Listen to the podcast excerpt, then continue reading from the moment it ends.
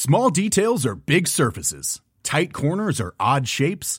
Flat, rounded, textured, or tall. Whatever your next project, there's a spray paint pattern that's just right. Because Rust new Custom Spray 5 in 1 gives you control with five different spray patterns. So you can tackle nooks, crannies, edges, and curves without worrying about drips, runs, uneven coverage, or anything else. Custom Spray 5 in 1. Only from Rust-Oleum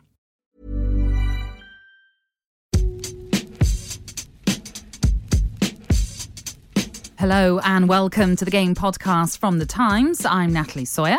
And I'm Gregor Robertson. We're with you twice a week throughout the season for all the best reaction and analysis from some of the best football writers in the business. Indeed, joining us in the studio today, it is The Times Deputy Sports Editor James Restall. Coming up, we're going to look at a weekend that could prove decisive in this season's race for the title. But we start with another Premier League managerial casualty. Quique Sanchez Flores has been sacked by Watford just 85 days after he was reappointed for a second spell in charge of the Premier League club. The Spaniard, who replaced fellow countryman Javi Gracia after four games of the league season, won just one of his 10 Premier League matches. Well, Watford suffered their eighth league defeat in a 2 1 loss against fellow strugglers Southampton on Saturday, which saw them remain bottom of the table on eight points and six adrift of safety. So, James, are we surprised that Watford have pulled the plug on uh, Sanchez Flores after just 10 games? It's not surprising that Watford have been trigger happy. Um, we've seen the sheer list of managers they've been through the the uh, Pozzo family um, since they've been in charge. Um, Flores' tenure of 10 games isn't the shortest on that list. Um, but what I would say is that where it is surprising is that this is someone they knew all about and someone that they'd had at the club and someone that had got them to an FA Cup semi final. Mm. Um, and so, you know, it, it, it was it, it should it shouldn't have been a risk going back to him, and yet they've called time after ten games. Well, the decision was taken after Sanchez Flores met with the chief executive and uh, chairman Scott Duxbury, along with the owner Gino Pozzo, on Sunday. This is what the club's statement said. Uh, Quique is a man of great integrity, and it was clear how much he wanted to have a positive impact, but ultimately, results have dictated our decision. Um, James mentioned it there, Gregor, that obviously he'd been in charge before. He left them in 2016. Uh, and it was strange when he left because he was quite open about the reasons why he was leaving because there was an apparent difference in opinions between Flores and the board. So why on earth do you think they gave him another chance? Um, I don't know. It's impossible to call with Watford. I mean, familiarity with the players and the squad, one potential sort of positive for them, but it's not proved to be the case. Um, and just when you're reading things now about the players kind of not being particularly convinced by him and. Mm uh, I think the players really have got to take far more responsibility for this now. Two two managers have proved their capabilities at Watford in the past, uh, and really the, the, squad hasn't changed dramatically since since last season, mm. and they're just performing nowhere near the same level. So, you know, I think often this is kind of where you learn how good they are or not because they've on their day they can be very good. They were you know, very successful last season, got to the FA Cup final. Um, and this season they've sort of regressed to the mean. They're just not playing anywhere. They're just kind of regressed to being average Premier League players at best. Mm. So, um, not enough fight in the in the team either. I don't think. A lot, lot of players who look like they're playing for themselves more than for Watford. So, I think the players need to take more responsibility. And one thing I would actually say as well is I thought it, it stunk a bit the way that he's been dismissed. It was doing the rounds completely on on Saturday evening. Mm. Uh, it was a kind of commonly known fact, and it wasn't announced until half 12, 1 o'clock on Sunday. So you know, he was a meeting was called, and he was already a dead man walking. So yeah.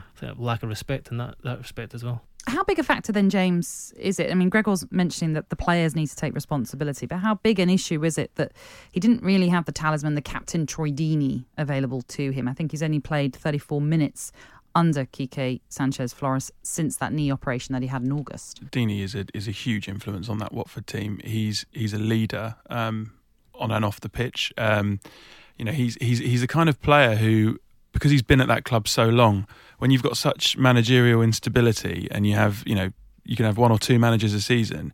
He's he's he's he's the constant in that squad, I think. Um, and I think not having him in the dressing room must be quite significant. Um, but there, but there are other very talented players in that team that do need to step up as well. I look at Deulofeu, and he's he's a wonderful talent, and he's shown glimpses throughout his Watford career of the player that he can be. And you know, if he if he was more consistent.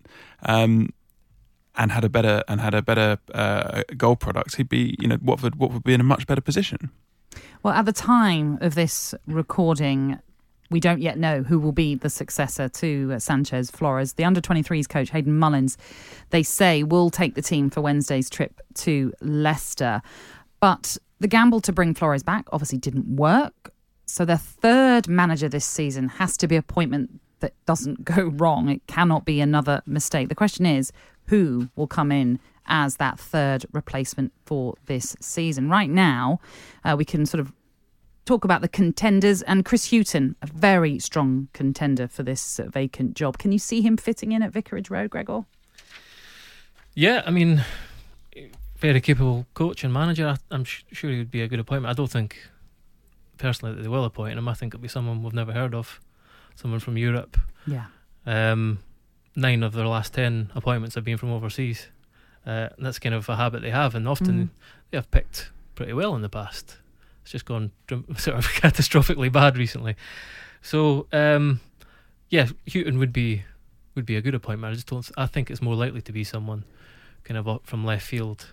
Uh, they kind of put real weight in the fact that it's got to be a head coach rather than just a, a manager. That's that's always been the way at Watford. But the thing I get coming back to the players. If the manager's so expendable, you know, if I was a, try and put myself in their position, mm-hmm. It would become so tiresome. This the kind of the continuous churn of coaches and managers, um, and also, like I say, if if the manager, you know, the manager is expendable, then it kind of takes the pressure off off you a little bit. Um, you're probably all on pretty long term contracts, uh, and you're not. You're always playing for your future when you're a footballer, really and that's kind of that's alleviated a little bit by the fact that you know that for the first more than any other club the first sign of trouble is the manager's going to go rather than you. Mm, but the thing with Watford is, uh, and those players that are there, they're so used to it. Maybe that's it's just in a way second nature. Oh, if we don't do well, the manager gets the tic tac. You'd think they'd be used to, yeah, by now, but I would find it very tiresome. You, yeah. uh, you want some kind of level of stability at a football club, and and also I think it would also it also kind of might make the players have a sort of inflated view of themselves, you know, real kind of powerful figures in that mm. change room like mm. Troy Deeney and, and, people like that. Um, are almost as important as the manager, which I, I, don't think is healthy. Maybe Troy Deeney needs to step up then and be the manager. one day. Um, but looking at the other contenders, and you mentioned there, you, you think Gregor, it will be probably a, another name that we haven't heard of here in the Premier League. But Sam Allardyce is a, a manager that has been linked with this job as well. James, he certainly knows how to keep a club up. And right now, that is what Watford need. Um, there's there's no questioning Sam's credentials. I just don't think it's the appointment they'll make, um, uh, and I don't think they'll go back to another one of their former managers after this. Um, like Slavisa Jokanovic, who's available. Mm-hmm. Um, I, I tend to agree with Gregor. I think it will be someone we've not heard of. Um, I think Chris. I think Chris Hughton's credentials are, are, are, fantastic, and I think he's a really, really good coach. Um, I think he was slightly unfair in the way uh, that he left Brighton. Mm-hmm.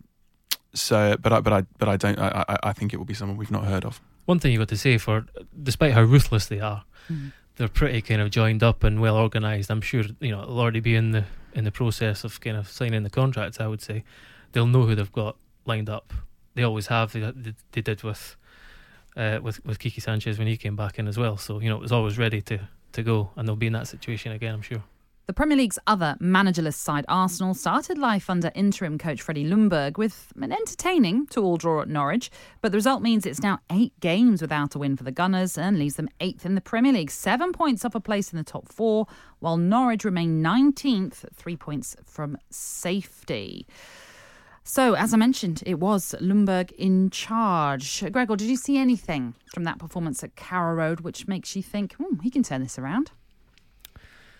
Not really. Oh, there was a pause there, and you knew that was coming. Yeah, uh, not that I blame Ljungberg in the slightest for any of that. I mean, I can question his he's uh, he's, he's starting eleven. He picked particularly the back four, Mm. um, but he knows these players better than me. Uh, I hope. but no, I mean, uh, I think I think the, the defensive issues are the biggest, still the biggest worries. In fact, they've been the Arsenal's biggest worry for about a decade, and it's astonishing. If I was an Arsenal fan, I would just be tearing my hair out if I had any left.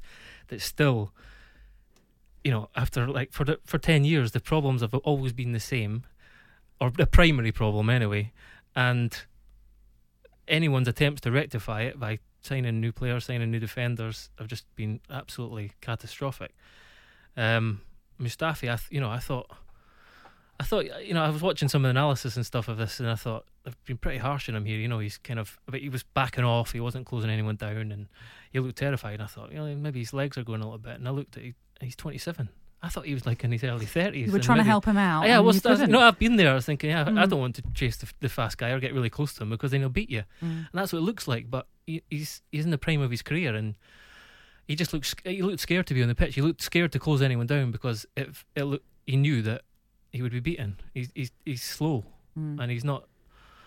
And then you've got Louis, Louise beside him, beside you, who kind of just tears out and leaves big gaping holes in, in the back four, and Chambers, who, you know, he's been there three or four years now, and continually, kind of shows the odd glimmer of of being good enough to play for Arsenal, and then and then he just kind of regresses to the mean. And I don't think he's good enough to play for Arsenal. Full stop. Uh, and I don't know how Kolasinac was picked ahead of Kieran Tierney. I'm biased because I really love Kieran Tierney.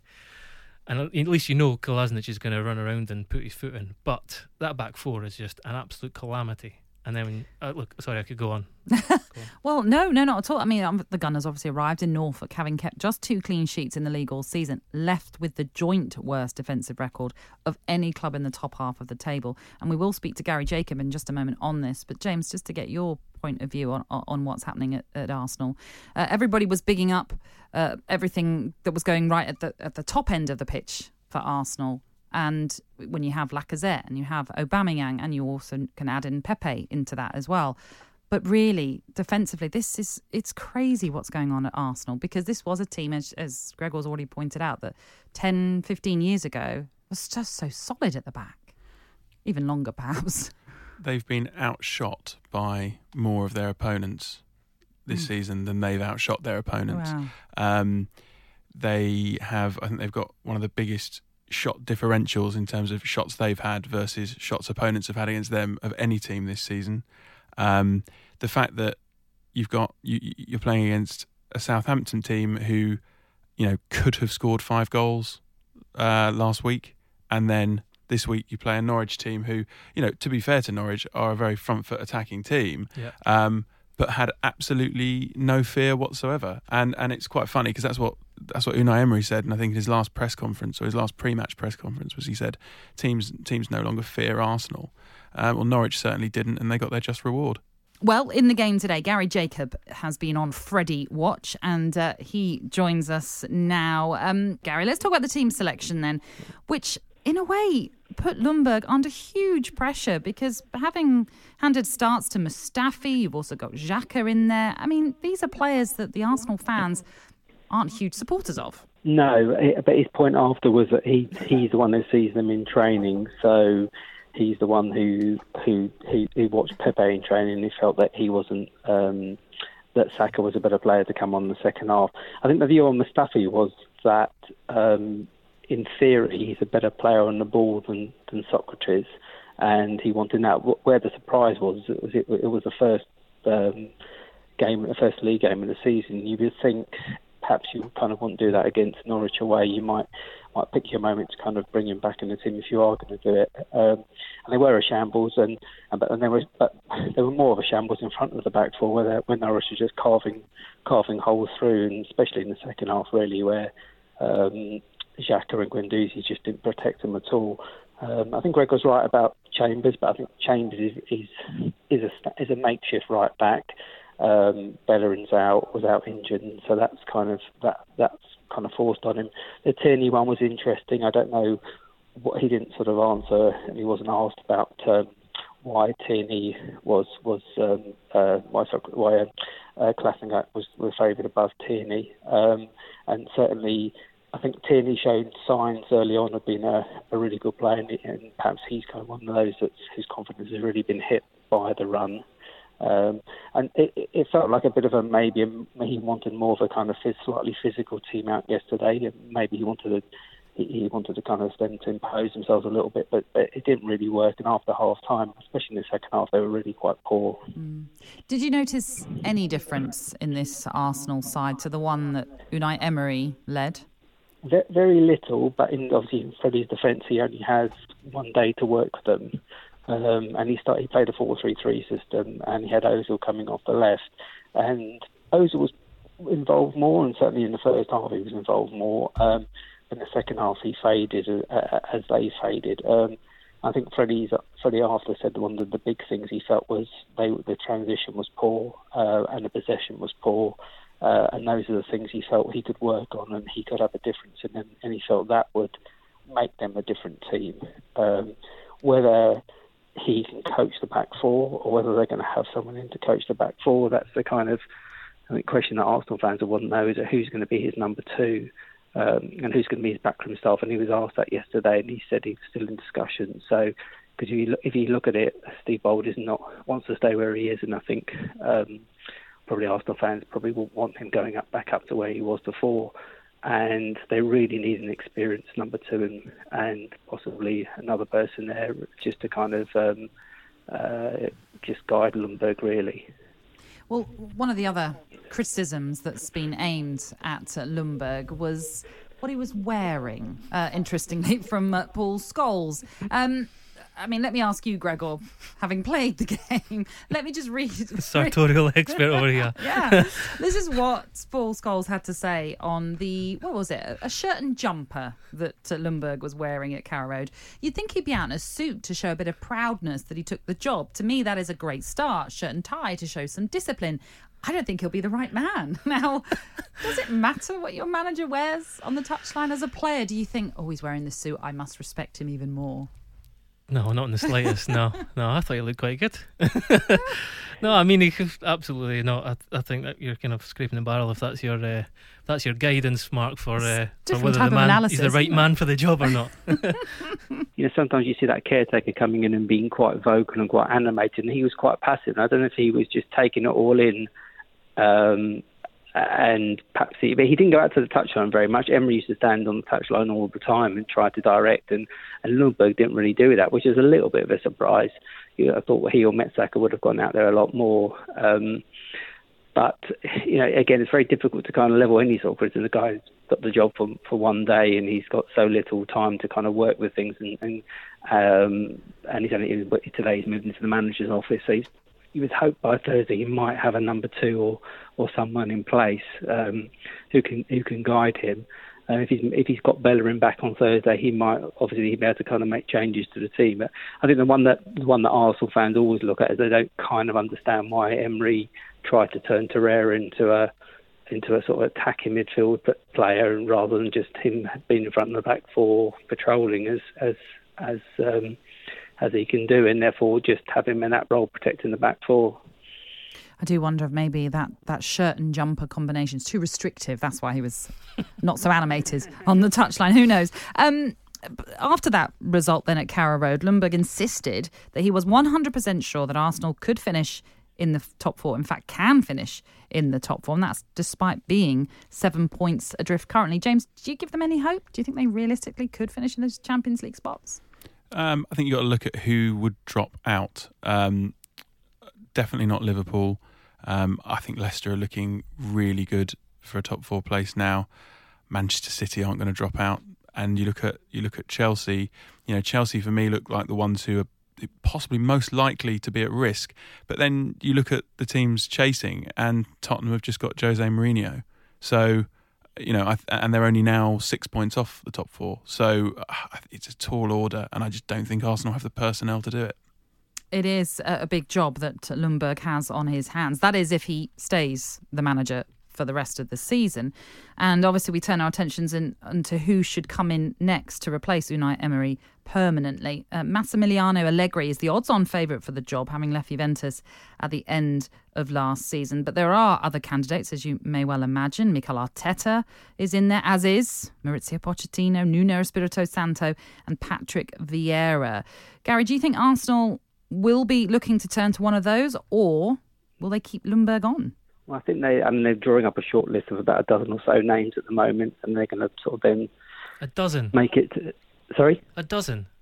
A dozen, yeah. They're looking at, and then they're going to kind of make it a much smaller list. But when you, when you look at that list and you look at all those names and the best ones on there, they're probably all of them are going to only be available in the summer. It's mm. going to be very difficult to get any of them out mid-season. I think the Allegri one they've called their interest probably for two reasons. One is that he seems to kind of want to go into a club that is ready to go and win trophies, and clearly they're not in that position. His his wage might be an issue as well.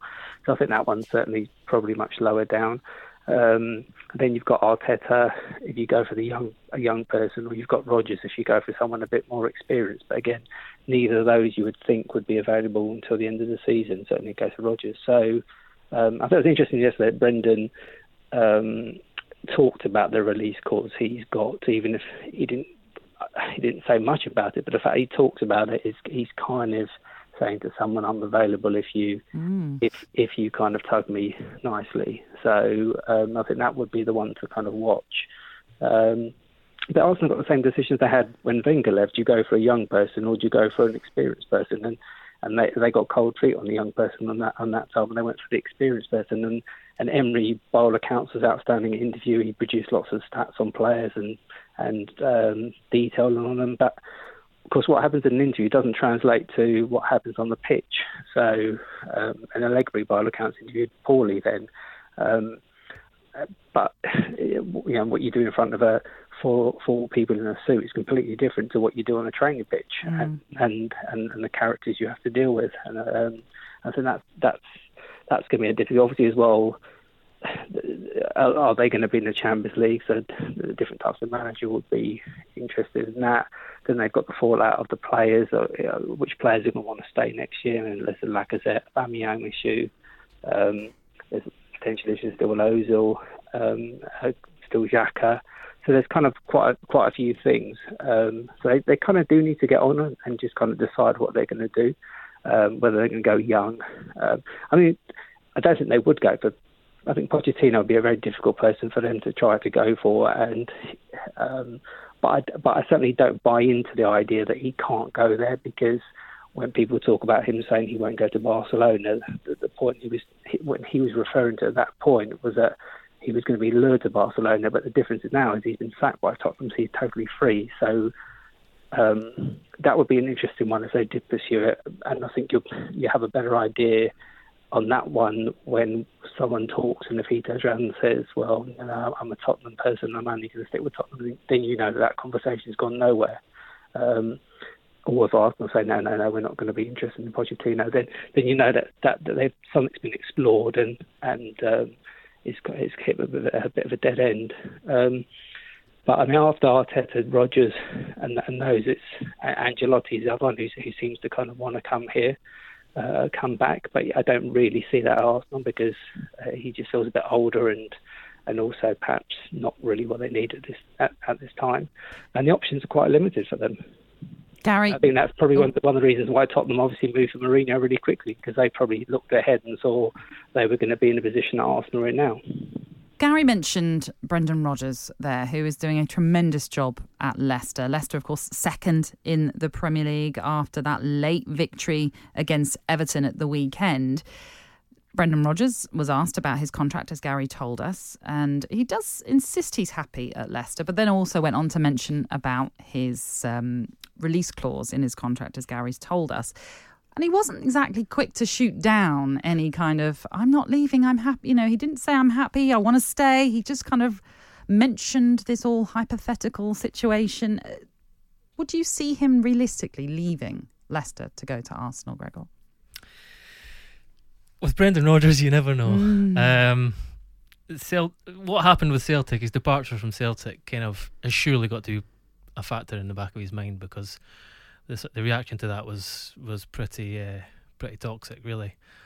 It went overboard, in fact. But um, you know, he he spoke so kind of lovingly of the club for, for a few years, and then when the, the the opportunity to leave, just before kind of creating history and winning a treble treble, he jumped at it. And that, from his point of view, it was the right that was the right decision. So, and he's an ambitious guy. You know that. You know that absolutely. And then Arsenal are a huge institution, but I think he would be mad to do it just now.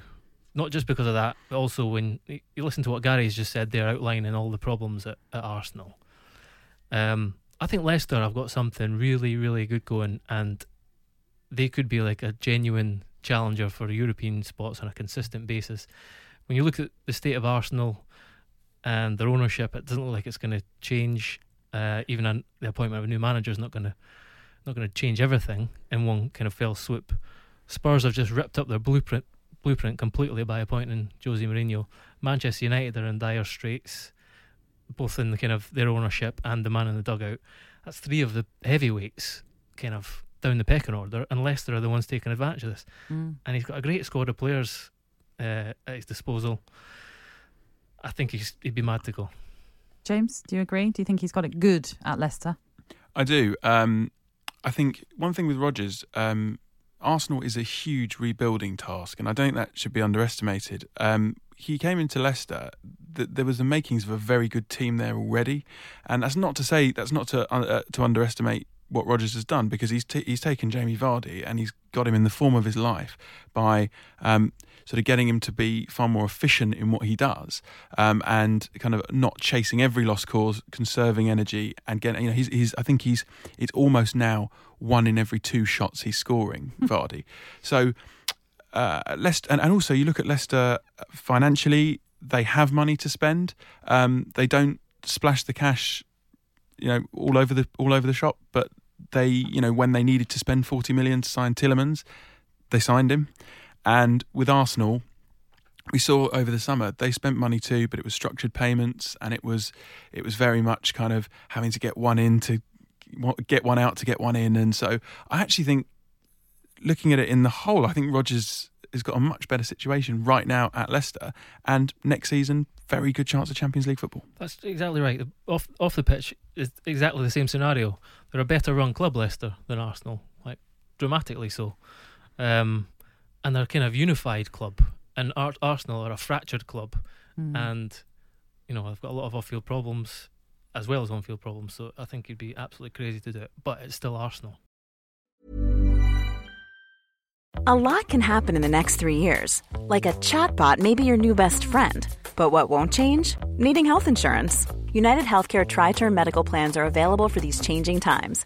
Underwritten by Golden Rule Insurance Company, they offer budget friendly, flexible coverage for people who are in between jobs or missed open enrollment. The plans last nearly three years in some states, with access to a nationwide network of doctors and hospitals. So, for whatever tomorrow brings, United Healthcare Tri Term Medical Plans may be for you. Learn more at uh1.com. It's that time of the year. Your vacation is coming up. You can already hear the beach waves, feel the warm breeze, relax, and think about work. You really, really want it all to work out while you're away. Monday.com gives you and the team that peace of mind. When all work is on one platform and everyone's in sync, things just flow wherever you are. Tap the banner to go to Monday.com. There's never been a faster or easier way to start your weight loss journey than with PlushCare. PlushCare accepts most insurance plans and gives you online access to board-certified physicians who can prescribe FDA-approved weight loss medications like Wegovy and Zepbound for those who qualify. Take charge of your health and speak with a board-certified physician about a weight loss plan that's right for you. Get started today at plushcare.com slash weight loss. That's plushcare.com slash weight loss plushcare.com slash weight loss. So I mentioned Brendan Rodgers there, who's in charge of second place Leicester as things stand. It is Liverpool, though, who are top of the tree. 11 points clear of Manchester City, after a Saturday which saw Jurgen Klopp's men extend their unbeaten run in the Premier League to 31 games, thanks to a hard fought 2 1 win at home to Brighton. All this after a late Jonjo Shelvey stunner saw Newcastle draw 2 2 at home to Manchester City. Guardiola's side now have dropped 13 points this season, but Pep insists they will fight until the last day. So it's 11 points the gap right now. Is that too much to overcome, James? It's a it's a it's a huge mountain to climb. I think Manchester United overturned 12 points uh, in 1996 with uh, with Newcastle. But you give them hope then. I give them hope, but it's it's it's it's looking very difficult because um, I think we we, tu- we we've touched on it before. I think I think it's going to take Liverpool to suffer injuries in key areas um, such as the fullbacks, um, and for them to. I mean, they've they've now got to lose four games for City to be you know back in back in with a chance. Mm-hmm. So it's it, you know where you know, where when has this Liverpool team over the last two seasons lost four league games? It's lost I one. it's, lost, it's lost one game over the last two years. I was like, what? Don't throw that at me, James. Um, but no, you're, you're quite right. And, and for Guardiola, he has never had to overcome a gap as large as 11 points let's not forget that last season they did manage to overturn a 10 point gap to beat Liverpool to uh, the Premier League title. But have City left themselves with too much to do, do you think, Gregor? I just think it would still be foolish to write them off completely. Really? Uh, particularly because of the month and the amount of fixtures that Liverpool have coming up. Um, but uh, there are problems, underlying problems at City. I mean, they're not, they're nowhere near the same kind of the same pressing unit and and and team really an attacking force actually mm. that they have been in the past. Um, they're not as clinical in front of goal. I think the percentage of shots scored has dropped from seventeen point five to three point one per game. Like so, it's kind of quite a big drop, and they're conceding 3.6 shots per game where it used to be 2.2 and there's things like the the press I think the opponents are making something like 100 passes more per game. So is this because the opponents know how to play City now? Or is are there other issues it's you know injuries and things like that that that are, have led to City's drop let's say I think things that, I think with with the defensive issues is, is one aspect of it but I don't think they're the same sort of force in terms of winning the ball back in the opposition's half as well. They're not doing that as efficiently as they have in the past. And it's hard to know what to kind of how to put your finger on that, mm. whether it's the kind of exhaustion of working with with Guardiola or just you know everything might just be kind of compounding you know the defensive issues and they know they're not not at the top of their game but at the same the same time you look at Liverpool and they're you know they're winning games Van Dijk came out after this game and said that they've they've still got 10% to find. You know, and we've said all season they're not playing yeah. at their best. And they've relied on set pieces again to, to win the game. I think they scored 25% of their goals from set pieces since the start of last season. It's huge. Uh, wins them games. I think it's I think it's those kind of things that is where Klopp has got the edge at the moment because there's he's he's spoken before about um, them needing to take more chances from set pieces and you know making small changes like getting a throwing coach in last season it's, it's those kind of changes that you know we, we talk about marginal gains in sport but it, it's it's those small changes that can be the difference. And we look at how tight it was last season. It was one point separated Manchester City and Liverpool and Liverpool lost one game all season. So you know it, it's right that he's maximising these areas where they can be better because if then the front three have an off day, you've then you've then got an amazing dead ball specialist in Alexander Arnold and an amazing header of the ball in Virgil van Dijk um, to to take advantage of those situations.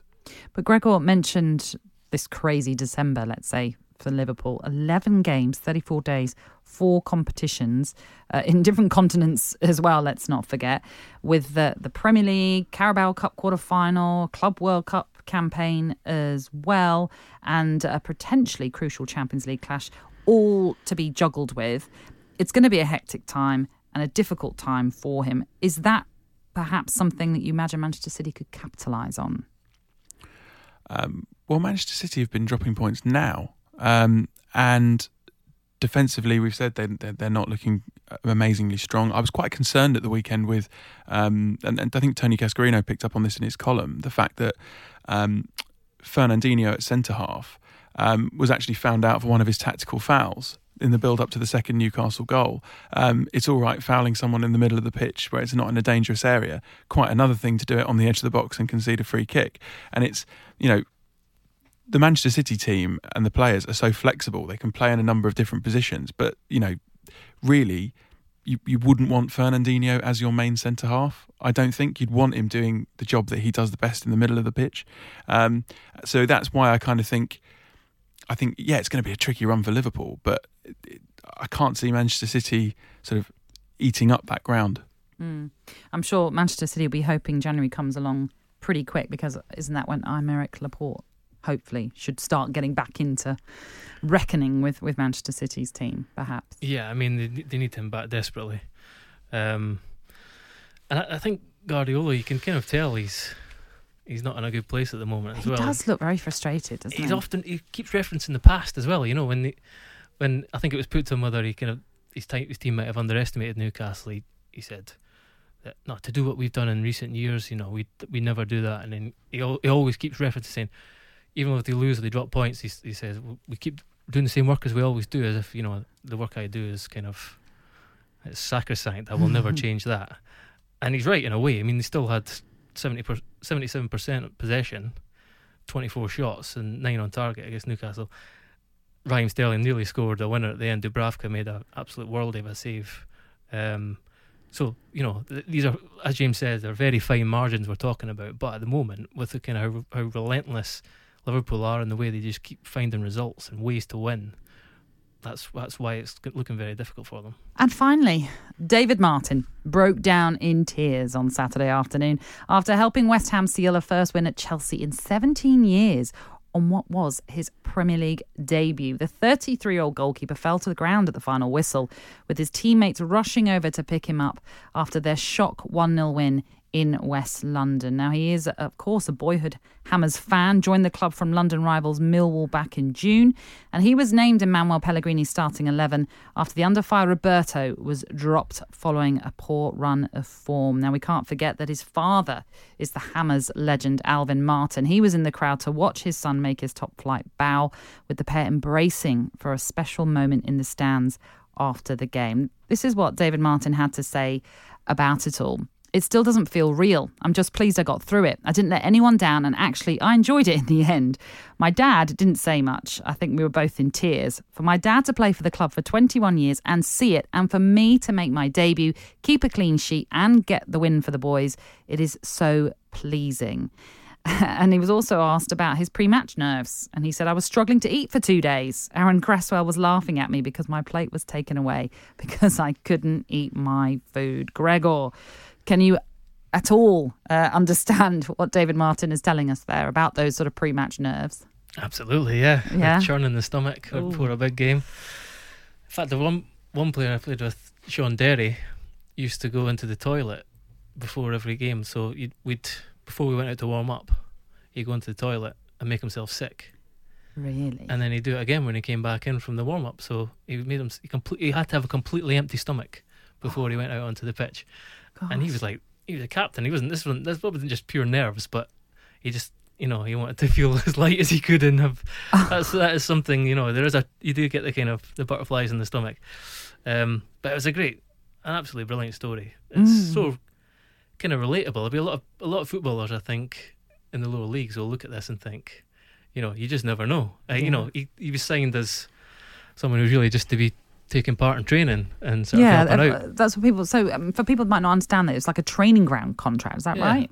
Yeah, he was. He was. I don't even know if he was third choice. It was kind of you're somebody who will shoot will shoot at when everybody else has gone in afterwards, or take part in in seven aside and stuff like that, which is not a bad gig actually when you're getting on to 33. So, but he, you know, I played against him when he was at Milton Keynes, MK Dons, um, when I was at Crewe Alexandra. I think it was in 2012. Um, and he was there a long time. He's played, he's been at some big clubs, but mainly he's a lower league goalkeeper. So fantastic story, and you could see in his face just what it meant to him. Even during the game when he was coming and collecting balls, you see the relief on his face. it almost felt like he didn't know, he didn't feel he kind of deserved to be there, but he did did himself and, and his club and his dad proud. He certainly did, and it was such an emotional experience. As as we've said there, he was in tears. His father was in tears watching uh, what happened at Stamford Bridge, and, and, you can you can't help but feel a little bit of oh, that's really sweet. it is though, isn't it? Really, it's a brilliant story. It's a brilliant story, and um, and and it was, you know, let's not underestimate what a crucial performance it was for West Ham. Um, I actually think Manuel Pellegrini should have made that change maybe two weeks ago, um, because you know it's it, it's horrible to see, but Roberto was just so devoid of confidence and and was making so many mistakes, and yeah. it just you know we it, it, it sort of it, it led to a lack of belief throughout the team, and and I think with Martin, he restored. You know, he did a very steady job. He did. You know, he didn't need to make any sort of spectacular saves or pull off any worldies. He just he just did his job well. Commanded the box. Was confident when catching the ball. And um, and that sort of instilled a bit more confidence in the defence in front of him, and um, they were well worth their clean sheet. I think at the end you could see how popular he was as well. Yeah, you know he's not been there long, but all his the, teammates, his teammates ran mm. over to him. They knew yeah. it was a big big occasion, big moment for him. So that was really nice to see as well. It is their first clean sheet in nine games, their first win in eight in the Premier League. Is this the kind of victory, do you think, Gregor, that saves Pellegrini? Um, it certainly, it certainly helps them out in the short term. I think uh, West Ham has still got a lot of underlying issues. Uh, the goalkeeper, I said last week, I think that his performances, Roberto's performances, skewed skewed results slightly. They're not a team who are going to be relegation threatened but they are still a team who are kind of mid-table because they've got far too many inconsistencies. Um, I still think that's that's the case. So, you know, Pellegrini is a, a very capable manager, so I think he deserves some time to sort of put, Mm. put a proper stamp Mm. on on this team. Just to say, of course, their next game is Wolves away. You would imagine David Martin will continue in goal for West Ham, but there will always be pressure on him, won't there? Yes, of course. Um, but that debut will have given him real confidence. I think Mm. you know the worst thing that could have happened is if he'd come in and made a whole load of mistakes, and then you know that I think we would have you know there would have been increased scrutiny on Pellegrini actually after that. I think, but it but it was um, you know that brilliant debut will give him so much confidence going into the next game that I think you know he he has that game to fall back on now. I was going to ask you, Gregor, if you if you come into a team and you make your debut, whatever at whatever sort of stage of your career, how important is it that first game to get an amazing performance under your belt, or even just a steady performance under your Mm. belt? Yeah, absolutely. Because there's a, no matter what you do in training, there's always a question mark about you until you've kind of proven it in a game and done done the job in a game. So, um, But when you're coming in to replace somebody that's been having a bit of a greater. yeah, Of course, yeah. bit of a stinker, it must be uh, yeah, as you say, even more greater the pressure. Yeah, the pressure is greater, and and there's, there's no position in the, on the pitch that's any worse than a goalkeeper as well. So, um, yeah, I mean, he's like I say, he'll have been working hard and doing well in training every day, and, and I'm sure you could see from the reaction as well that the players recognised that. Um, but now he's gone and done it in, the, in a game in the Premier League. His confidence is just go through the roof. Well, that is it for now. Many thanks to our guests today, James Restall and Gary Jacob. Remember, you can subscribe to the Times and the Sunday Times to enjoy award-winning journalism online on your smartphone or tablet. It's just a pound a week for an eight week trial. Search the Times subscription for more information, and we'll be back on Thursday.